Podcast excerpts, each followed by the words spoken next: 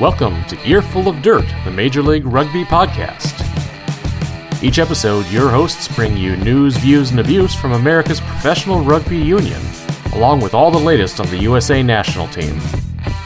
Now, with all that said, let's get on with the show. And we're live. Welcome to your Full Dirt podcast, everyone. I apologize about any delays. Um, I completely forgot about this until about 15 minutes ago um, as I was watching the Stanley Cup in the first period. So let's go, Avs.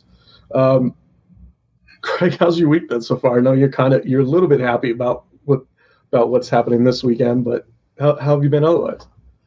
Yeah, well, uh, it was Father's Day weekend, so I had a uh, great time thanks to my wife, my family, who uh, made it very special for me. It had lots of fun stuff. We went for a hike. We watched Star Wars movie as a family, and my son is now requesting Star Wars, which is uh, pretty exciting.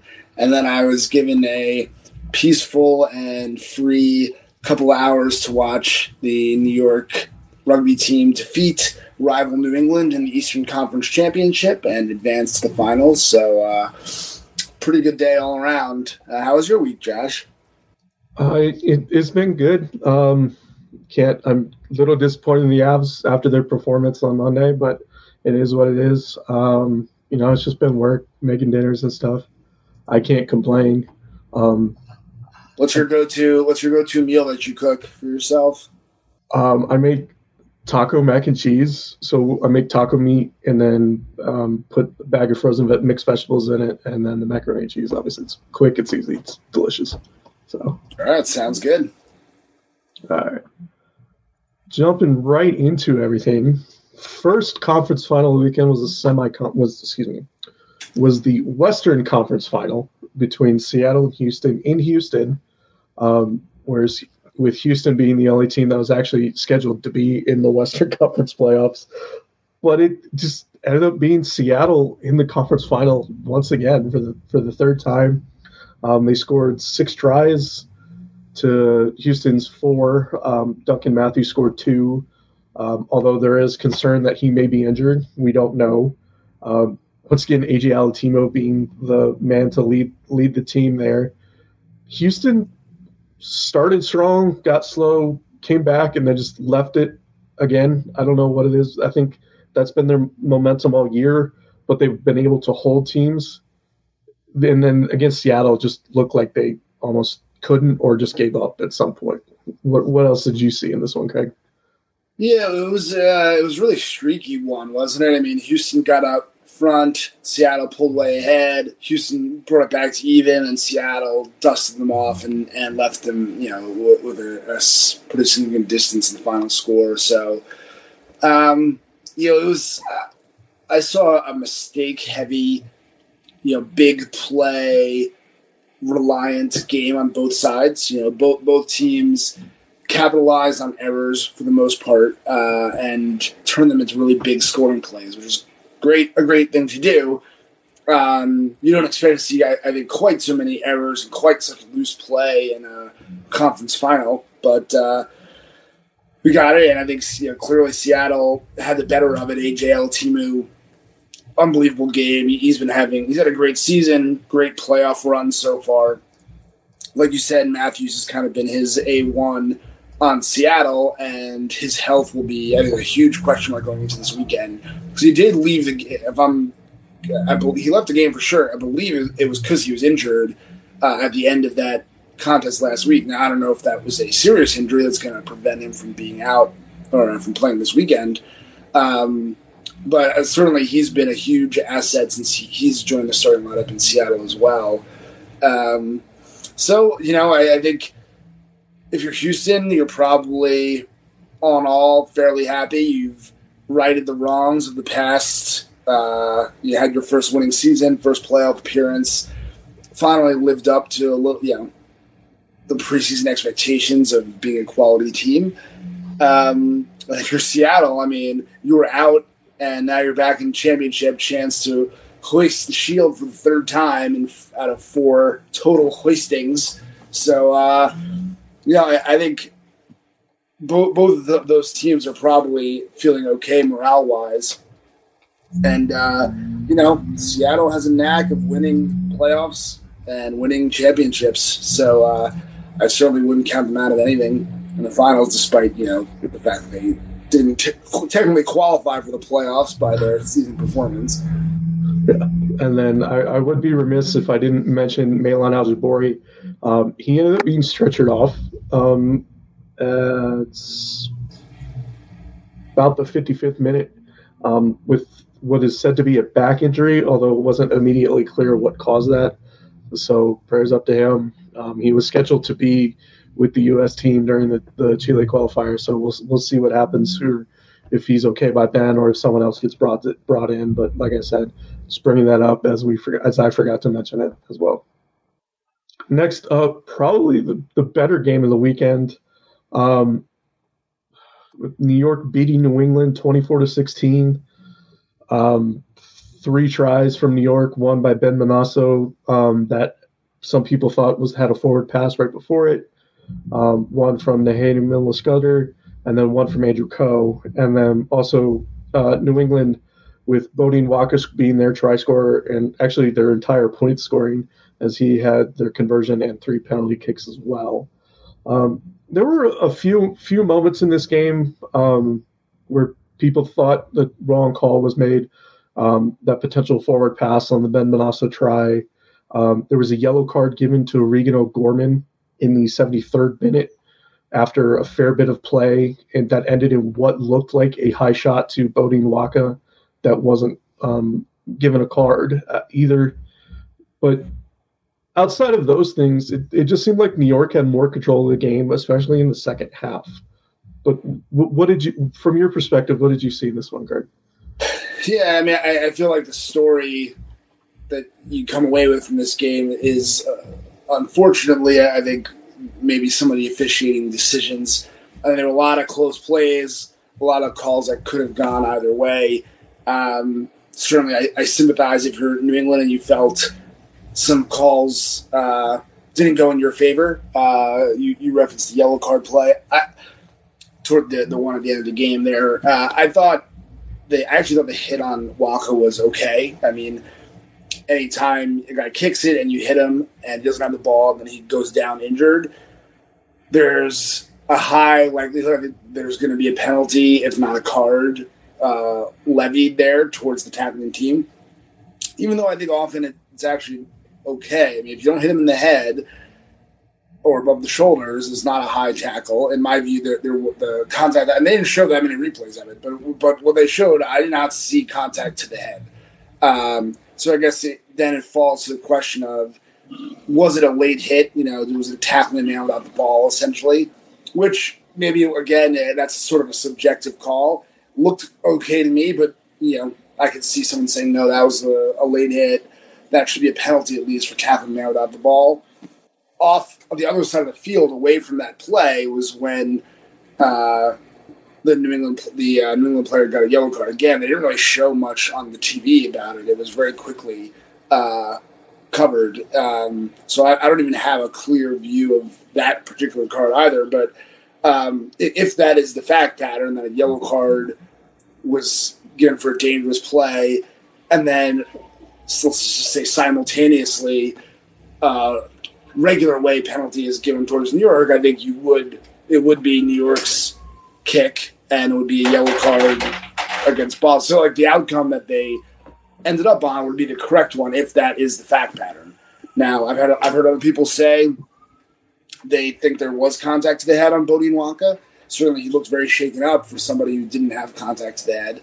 Um, again, yeah, I, I, didn't see it. I'm trying to trying to look at it as impartially as I can. It looks to me like it's really contact to the chest, uh, and then uh, but yeah, again, if, if in your eyes you saw that being contact to the head, then you're definitely talking a card, uh, maybe even a red card. And and New York scored the try that really put the game away right after this penalty. So certainly felt like a big change of momentum because they stopped playing. You thought if you were watching that, I, I certainly thought that a card was coming to New York. You know, the way the game stopped, they started speaking at the referee. Yeah, the, the referee team started speaking. I thought we were going to see a card from New York it ended up being a card against New England, which was a shock uh, and a positive one as a New York fan, but a shock nonetheless. Uh, so, you know, unfortunately, I think that's the story that people will remember most from this game, and you, you hate to see it come, you know, I don't think it came down to the I mean, you hate to see that be the, the most memorable part of the game. I thought, otherwise, I thought both of you guys played pretty well, pretty solid defense. New York probably, New York had an edge in the scrum, and they kept getting scrum penalties go their way. And that honestly may have been the difference. I mean, they had some huge scrum penalty wins uh, that really, you know, stole some momentum, and uh, you know, some, some good plays when the time uh, you know when the time came for big plays, and uh, now you have New York in their first final. Uh, and speaking of the finals, um, in case you missed the news, it was announced yesterday morning at this point, um, as I don't remember what day of the week it is, even though it is Wednesday. Um, the if you're watching live, if you're listening to us on the podcast, it's I don't know Thursday or Friday. Yeah. Uh, you, in case you missed the news, the MLR final will be played at Red Bull Arena, um, Harrison, New Jersey, correct? Uh, where in New Jersey is it? I have no idea. But yeah, it's Red Bull Arena. All New Jersey the same. Doesn't really matter. right. Township is. Well, yeah, so that'll be better than the high school field that everyone thought it was going to be even though I thought that field was fine. I think I've been used to seeing rugby played on that type of field for as long as I've you know been around rugby. Um, I think the field is fine at JFK. It's what's around the field that's the problem. You can't have your championship match on Fox proper, have people tune in, and then see that your game is at a high school with no parking, with like a tennis court on the one side, just like you know like walls covered in spray paint murals on one side, and it doesn't. It does not look serious or professional. Uh, I, I would suspect to a casual viewer. So I think huge win for MLR to not have to have the finals at JFK. And the, the pitch itself, whatever, is fine. Uh, but yeah, I, I, just don't think you want people tuning into their TV and seeing a league that's trying to impress people with its professional quality playing their championship game at a high school. Yeah, for sure. All right. And our discussion for the week, um, basically just um, position group comparison, advantage, however you want to call it. You know, looking at you know who has the better prop group. Um, probably, if you'd have to say it, probably New York, just based on especially the the Utah game very early on in the season where they had to go to uncontested scrums. Yeah. Um, so, so we're going to, Josh, the plan, I guess, is we're going to go through and compare the different position, you know, almost like a position by position breakdown of the two teams that the goals. So we're starting with props, and then we're going to work our way through the lineup. I'm probably going to combine like props and hooker into like, you know, just a front row, second row, back row, the scrum and fly halves. Um, yeah. Centers, so you're, so you're giving front row advantage to New York. Yeah, absolutely. Just based yeah. on who, who did they um, collapse the the post against? Wasn't that Seattle? Yeah, that was Seattle. Uh, yeah, I mean, I, I, think I have to agree with that front row. I mean, you know, Seattle's had great front rows over the years. I think right now uh, the props that they're putting out there are, um, you know, have not yet been uh, had very memorable performances. So this week they had Mizamo Majola and Sam Matenga playing as a two props, so not not household names even even within MLR. Um, New York has at least you know Chancellor Gluski, who's a USA Eagle, in there at prop. Um, they also have Dylan Fawsitt and hooker, who's certainly been one of the best hookers in MLR history. If maybe not this year, the best, but you know, always in the conversation at least for the best. Um, so you know, I, I think that one in in the year 2022. I think the front row edge, yeah, pretty clearly goes to New York. Uh, uh the second row locks. Um, honestly, I kind of want to call this one a tie, um, just because Rhino Herbst and Samu Manoa have been pretty strong this year. Even throwing Brad Tucker in there as well. And then for New York, you got three USA players almost, and um, Charlie Hewitt. He's been Well, you see, Charlie Hewitt has been a USA select. Because you also you have Bonasso who's been playing lock, and you have Civetta and you have Brakeley who are all Eagle locks. Uh, yeah, that is that's a tough one. I actually was going to say the same thing. There might there might be a push. I mean, Manoa just came out of retirement essentially, uh, but I mean he's back with the Eagles, so he must be fairly fit. Um, and Seattle has lost Ben Landry to injury, uh, who's another really solid lock that, that they've had all year, uh, lock slash back row. Um, and you know, I think New York's locks. I don't know. I, I kind of agree. It's a. I, I think the New York locks, Brakeley and Civetta have actually underperformed a bit this year, in my view. Uh, not as good as I was expecting. I think Bonasso's actually played very well. Uh, he's a little shorter as a lock. Um, you know, he's he had always been a back row in his appearances prior to the last few weeks, but uh, he's of try as a lock this week. I, I think, I think he. Uh, I'm suspecting he'll be a lock in this finals lineup, and uh, he's actually I think had the best season of that group we just mentioned. So pr- pretty even, both both very solid in the second row. I, I would agree it's a push. And then back row. Um, if Bonasso is in the back row, I'm going to give it to New York. If he is lock, if he's playing a lock, I'm probably going to give it to um, Seattle. Or I will, not Seattle. I will call it a push, leaning towards Seattle, just because um, Andrew Durutalo and Riekert Hattingh are probably two of the best in the league. Um, Yeah. Nick, Nikai Penny, if he plays, is up there. Um, he's been hurt though. Very very good. Actually, I'm going to give it to Seattle. I, I think Seattle has the better back row. I mean, New York's back row's been inconsistent, and Benasso is good if he plays back row. Other than that, though, I mean, Kara Pryor has been in and out. And they, they've had a, a, a veritable rotation through the eight position this year. Um, you know, Brendan O'Connor has shown some signs of life, but he's had injury problems. Uh, Kiri Kiri hasn't played that much. I think New York has had a pretty unstable back row, and uh, whereas Riekert Hattingh has also had one of the better. He's probably in the conversation for forward of the year in MLR. So uh, I'm going to say Seattle is my. I'll tip Seattle for back row advantage. Um, and then scrum half or nine ten combination um, depends on who New York throws out there. Um, obviously, Andy Ellis is one of the one of the best players out there um, in the league at that position, being a 28, 28 time All Black cap. Um, and then depending on who they throw out at fly half, either Jack Hayton or Sam Windsor. Um, honestly, their best lineup would probably be throwing Hayton at ten and um, putting Windsor at like 12 or something. But I understand the com- um, the combination of Emery and Fuatai been, has been working well all season long. Um, and then for Seattle, I'd probably put it top three, if not the best in the league, um, with JP Smith and AJ Alatimu being in there. Yeah.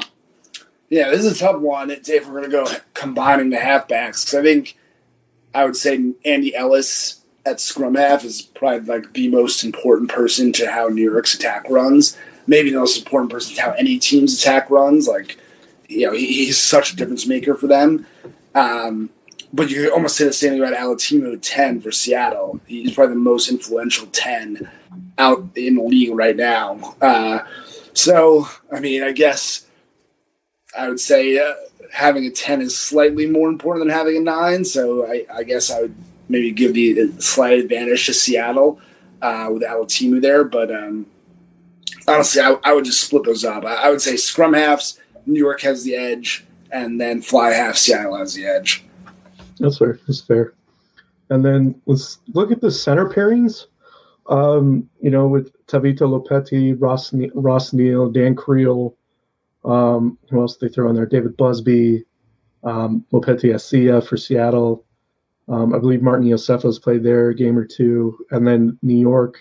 Um, I just probably give it to New York. Just that combination of Jason Emery and Fasi Fuatai, and then Quinn Nicolati off the bench probably be one is probably one of the better center um, combinations in the league. Yeah, I mean, both these teams really have strong back five uh, players. It's going to be hard to compare them. I, I think, you know, uh, Seattle Senators are so talented. I think Lopeti is so talented. Um, I, I, think if we're saying strictly centers, I mean, it's hard to go against New York. I think Emery is like, I mean, he's kicking for New York, uh, at least uh, the way the lineups have shaken out the last couple weeks. So that's obviously very valuable. But, you know, putting that aside for a moment, I think. I think in the centers, I'm going to give a slight edge to Seattle. I, I just think Ross Neal; those guys are so dangerous uh, and they're and they're dangerous on both sides of the ball. They're really good defensively. They're really good in the open field. Um, yeah, I, I, think both sides are very strong here, but I'll, I'll say center pairing advantage Seattle. And then back three with the wings and the fullback. Um, honestly, just straight advantage to New York here. You got a team that can throw out a starting lineup of 53. Um, international caps, and then throwing Andrew Coe off the off the bench and Troy Lockyer off the bench as well, being two of their two of their better bench players. Um, even with Troy getting a couple of starts early in the year when they were down a couple of people, and but Seattle's no no slouch themselves. You know, you got Ronald Futi on the wing. Martin Iosefo's been great. Um, Ross Neal has played a couple games out there as well. Um, and then Duncan Matthews has pretty much been the mainstay there for Seattle at the 15 all year. Um, I, I'd probably toss up, but 50% more towards New York than Seattle. Yeah. Yeah, I think Seattle's no slouch for sure. Duncan Matthews has had a great year. As you said, Iosefo, great player. You know, he all none of the sevens guys for me, except maybe Coe, honestly, in New York, have really delivered this year as much as I was hoping they would, but still, I mean, strong play. He certainly he certainly had his moments. But yeah, it's tough to compete compute New York's back three options between their all black. I mean, they have Maholo, Milner, Scudder, and then uh, yeah, I think Fidow might be hurt, but Ed Fidow has uh, had a tremendous year as well for New York.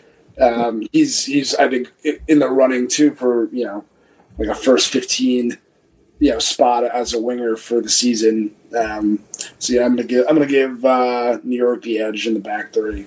Yeah, if I'm not mistaken, and if I can look it up real quick, if the Major League Rugby website loads, um, I believe Ed Fidow is the leading try scorer in the league. Jeopardy music. Someone, Corey, can you put the Jeopardy music in the background real quick? We'll edit, we'll edit this weight out. Corey, edit this weight out in the. Uh... final uh, edition. Yeah. Try try scored. Ed Fidow leads the league with 12. Next closest being Riekert Hattingh at 10. So you know you got two two very good players there. Um, AJ Alatimu being the leading point scorer in the league, um, but that does include playoffs. He also has the kicking meters by 1600.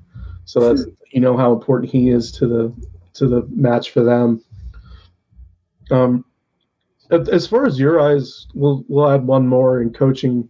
Who, who do you think has the advantage there? You know, with Marty Veale for New York, and um, apologize, is uh, Allen Clarke for Seattle. I, I, know Allen Clarke has the the repertoire. Uh, Marty Veale has the um, at least knowledge of the game a little bit more closely in MLR, but I don't know how much that translates versus you know the yeah, the you know, resume of Allen Clarke. I'm just really. Um, I found some of Marty Veale's lineup choices throughout the year a little confusing. Um, like it seemed like for the first ten weeks, everyone was perpetually in rest mode, um, and maybe I mean they're in the finals, so maybe this strategy paid off. Um, but it doesn't feel like it. Doesn't feel like it to me. I mean, why is Dylan Fawsitt starting like six games at hooker? seems odd to me if he's healthy, which, as far as I understood, he's been healthy. Uh, he's usually, I mean, he was usually on the bench. It wasn't like he wasn't being selected for the team. Um, so I don't know. I, guess I'll, I'll, give it to, to Clarke. Um, I mean, it's t- it's a tough one because also you could easily say, well, Seattle didn't even really perform their way into a playoff spot. Uh, yeah. You know, they, they made their way in after the disqualifications of other teams. Um, but you know, I mean, false fair is fair. They, the same token, they operated within the rules of the salary cap and cooperated with the league instructions, and so that makes it harder on the coach if you can't violate the salary cap and bring in whoever you want or what, you know, whatever exactly happened there. So, um, yeah, I mean, I, I don't have a strong feeling either way. It's hard from the outside to really know what the coach is contributing. You don't you don't see that much. Uh, see the lineups and lineup selection purely on a lineup selection basis. I'm going to say Clarke uh, has been better. Fair enough. Um, I know we've talked a lot about position groups, but um, and I know we we tend to do this very early before lineups are released but we're just going to just go straight into picks here. Um, for those who aren't aware, the game is this Saturday, June 25th at 12 p.m. Eastern. And for those complaining about the time, it was the time slot the league was given. Yeah, Josh, what, what your, what's your view on the on the uh, kickoff gate scandal or uh, whatever, yeah, whatever we want to call this, the, the 9 a.m. West Coast start time uh, for this kickoff? Um, my my issue is I don't know what else I know. So I know the USFL on USFL playoff game is on Fox at 3 p.m. Eastern. So maybe could have uh, I don't know, probably not an hour more. Um, I don't know what comes on after that game. So it was either a 12 o'clock kickoff or you're waiting till potentially 6:30, 7 o'clock Eastern to kick off um, depending on what came after the USFL game, if there was baseball on or not. Yeah, or, um, you're, not, or you're not being on Fox. I'm guessing, yeah. I mean, who knows? But my, my suspicion is if the desire was to be on Fox, Fox proper, that was the time slot. Or you could be on FS1 or FS2 and probably have a more, a little closer to prime time slot. Uh, so I guess the question for fans is if you're the MLR, is your hope – or if you're a fan of the MLR, is there hope that the league will pick the time that gets them on Fox proper, or pick a more primetime slot on a less primetime channel? It's a tough call, but I, I think for me, I definitely I'm glad the game's on Fox proper. That feels like a win for the league, and uh, you know, obviously it's not ideal for West Coast teams, but I mean, NFL West Coast games kick off at 1 p.m. all the time. Uh, you know that's part of the advantage of being the home team in this case is you get to have the home field and so your time zone is more important than the visiting team's time zone if you don't like that win home field advantage and then you'll have that advantage. Uh, so you know I, I obviously I, is it an advantage? Probably. It's probably an advantage. I mean most nfl too most times you travel across the coast it's difficult for the tra- the traveling team because time zones are weird that way. Um, it's definitely not an all encompassing, overwhelming advantage, I don't think, but it's it's definitely an advantage for New York. And I think you can say it's an advantage New York is earned by having the better record in the regular season. Yeah. And Seattle has played early games like this before. I believe there was a couple games in last season, or there was at least one game last season where they played this 12 o'clock kickoff um, I believe the game was against Toronto, and that was because Atlanta was playing a home game that night as well. So it's not like they haven't played at this time before. So yeah, but, and been a number of like 10 p.m. Eastern games uh, that have been played in Seattle this year. So yeah, you know, when you're the home team, you do what you got to do. For sure. All right. Um, I, I think you know lineups are very important to this one we're you're gonna put out the best lineup you can. Just depends on what happened, who's injured, who's not. Um, it's probably going to be a close one. Um, and Seattle has that um, championship game experience. They can bring that with them. Um, New York has the momentum on their side, I believe. I, I, do believe that they do, even though Seattle has basically cruised through the competition. New York has um, had to compete both games. So I'm I'm going to go with the championship experience. I've, we've seen it how it happened. We've seen it in the NBA playoffs. We're seeing it in the NHL playoffs. Um, I'm going to take Seattle by two. Ooh, nice. What is that? Can we? Is there a line? I, I can't see the oh, line. Oh yeah, I forgot. You can't see the lines. Hold on. If you if you want to talk about your thoughts on the game real quick. Yeah, I mean, I, I think I think your assessment is fair. I think Seattle is the experienced team in, in MLR championship history, of course. But um, I think New York's had a better season. New York beat Seattle earlier. Uh, it is an East Coast game, so there is a travel in, involved for Seattle. Presumably, you never know, but presumably the, the fans will be you know more oriented towards New York. Um, I think they might get a good turnout too for a championship game in Red Bull. So um, I'm going to say New York by six. All right, let's see. So DraftKings has New York by four and a half. Um, FanDuel, give me a second, has uh, Rugby New York is minus 165. Seattle is plus 155 and may have a three point spread in favor of New York. And BetMGM has the same four and a half spread as um, DraftKings, but they have New York as minus 200 favorites. Yeah. All right. So pretty much across the board, New York's slight favorite. I think that is not surprising, you know, given their regular season records. Um, so should be entertaining. For sure. Um, any last thoughts from you, Craig? I know I wasn't sure. Did I, did I miss anything else major this? Oh, I did miss this because it just happened, I believe, today, if I'm not mistaken, or was it last night? Um, it was last night. Jackals GM Elaine Vassie has left the club. So they are now looking for basically three new positions, as far as I'm aware a director of rugby ops, a general manager, and a head coach. So hopefully they can have a better season next year. Um, and for those listening, um, we will confirm this tomorrow, but Federico Anselmi has been scheduled to be the referee according to Paul Tate of America's Rugby News. I know a lot of people don't like that, but it is what it is. He must have, oh. He must have some blackmail material on uh, Aaron Castro over there at MLR headquarters. I guess I guess one question. God, sorry, Tampa Bay just scored. Um, I guess one question, real quick. Um, this was posted four hours ago on the ML Rugby subreddit. Do you think it'd be a good idea to, you know, if they were going to do this neutral site type of game, even if it's close to the the home field advantage? Do you think it'd be a good idea for the league to postpone a week to give ticket sales more of a, a better chance of getting there? Um, I don't think it's a terrible idea. I think I guess the issue is you run into international camps. You know, teams are probably gathering for the international window. Uh, yeah, already, uh, but certainly soon. And so you push back another week. That's another week away from international camp. These players are taken. But I think definitely, I mean, MLR's got to worry about MLR, not Team USA. Um, so I, I think it's definitely worth considering.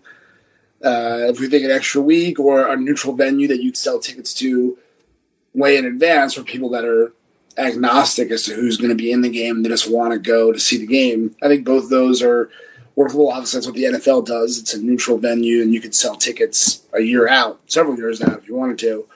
Um, I think definitely all worth exploring. This will be an interesting case because New York's a high population city with a lot of rugby players um, that's at a professional size stadium. New York is in the championship as the home team. Let's see what kind of turnout they get. I think If they get a really strong turnout, that might lend itself more to a continued home team model. And whether you wait a week or not, I think another thing we could experiment with. Um, I think if they don't get a huge turnout, then you know it might make more sense to go to a pre-selected venue um, where MLR thinks it could sell more tickets more reliably. Sure. Fair enough. All right. Any other last minute thoughts from you? I, I think I ran out of my last minute thoughts. So I guess for our, our loyal fans out there, Josh, is the plan we're do one more show next week after the finals, and then we'll take a little break and we'll come back for USA Eagles 15s. Is that the uh, is that the scheduling uh, plan here? Well, no. You want to? I don't know. I mean, we'd basically just be talking about the game for like five minutes. Yeah. Unless we get Liam on, he could probably extend another 10. All right. So TBD. Uh, we, I mean, we got, I think we got to do something after the championship, but uh, maybe we'll come back next Monday. Maybe we'll see if we can do a special event where we bringing some old faces. I don't know. I guess we'll we'll keep we'll keep everybody updated out there. Yeah. Well, thank you for listening, everyone. Um, you, you know, once again, we are Earful of Dirt. You can find us on Instagram, Twitter, and Facebook at Earful of Dirt. My name is Joshua Fredlin. You can find me at Josh Fred on Twitter. Joining me tonight was Craig Udelli. You can find him at MM MMFlyhalf on Twitter. Thank you for listening, everyone, and go watch some rugby. Thanks for listening to Earful of Dirt. Connect with your hosts via Facebook, Twitter, and Instagram at Earful of Dirt. Visit our website at earfulofdirt.com or email us your thoughts and questions to earfulofdirt at gmail.com.